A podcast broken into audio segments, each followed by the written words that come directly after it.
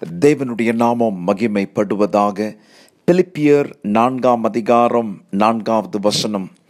கர்த்தருக்குள் எப்பொழுதும் சந்தோஷமாயிருங்கள். சந்தோஷமாயிருங்கள் என்று மறுபடியும் சொல்கிறேன்.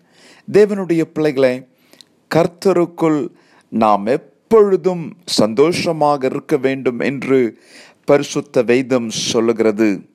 மிக முக்கியமான இரண்டு வார்த்தைகளை இந்த அற்புதமான வசனத்தில் நாம் காண்கிறோம்.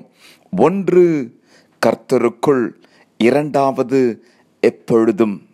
இந்த உலகத்தில் ஜீவிக்கிறவர்கள் கர்த்தருக்குள்ளும் கர்த்தருக்கு வெளியிலும் சந்தோஷமாக இருக்க முடியும். கிறிஸ்துவுக்குள்ளும் அதே சமயத்தில் கிறிஸ்துவுக்கு வெளியிலும் அவர்கள் சந்தோஷமாக இருக்க முடியும். ஆனால் அப்போஸ்னாகிய பவுல் கர்த்தருக்குள் இருக்கிற சந்தோஷத்தை பற்றி கர்த்தருக்குள் நாம் சந்தோஷமாய் இருக்க வேண்டும் என்று இந்த வசனத்தில் சொல்கிறார். ஆண்டவருடைய பிள்ளைகள் அவருடைய ரட்சிப்பை நினைவு கூர்ந்து கர்த்தருக்குள் களி கூறுகிறவர்களாக இருக்கிறார்கள். தேவனுடைய அன்பு தேவனுடைய கிருபை தேவனுடைய சமாதானத்தை நினைவு கூர்ந்து அவரில் களி கூறுகிறவர்களாக சந்தோஷமாக இருக்கிறவர்களாக இருக்கிறார்கள்.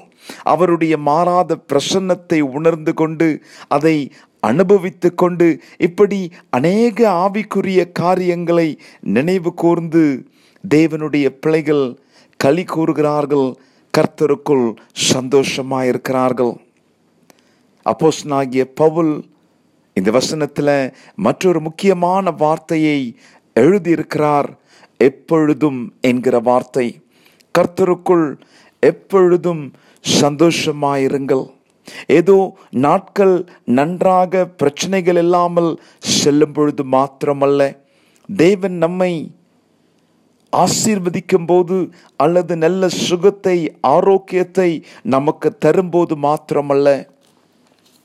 நாம் எப்பொழுதும் சந்தோஷமாயிருக்க வேண்டும் என்பது எல்லா சூழ்நிலைமையிலும் துக்கத்தின் வேலையிலும் சோர்வின் சமயத்திலும் மகிழ்ச்சியின் வேலையிலும் குழப்பமான சூழ்நிலைமையிலும் நஷ்டம் வந்தாலும் லாபம் வந்தாலும் எதையாவது நாம் இழந்தாலும் பெற்றுக்கொண்டாலும் எல்லா சூழ்நிலைமையிலும் எப்பொழுதும் நாம் கர்த்தருக்குள் சந்தோஷமாயிருக்க வேண்டும்.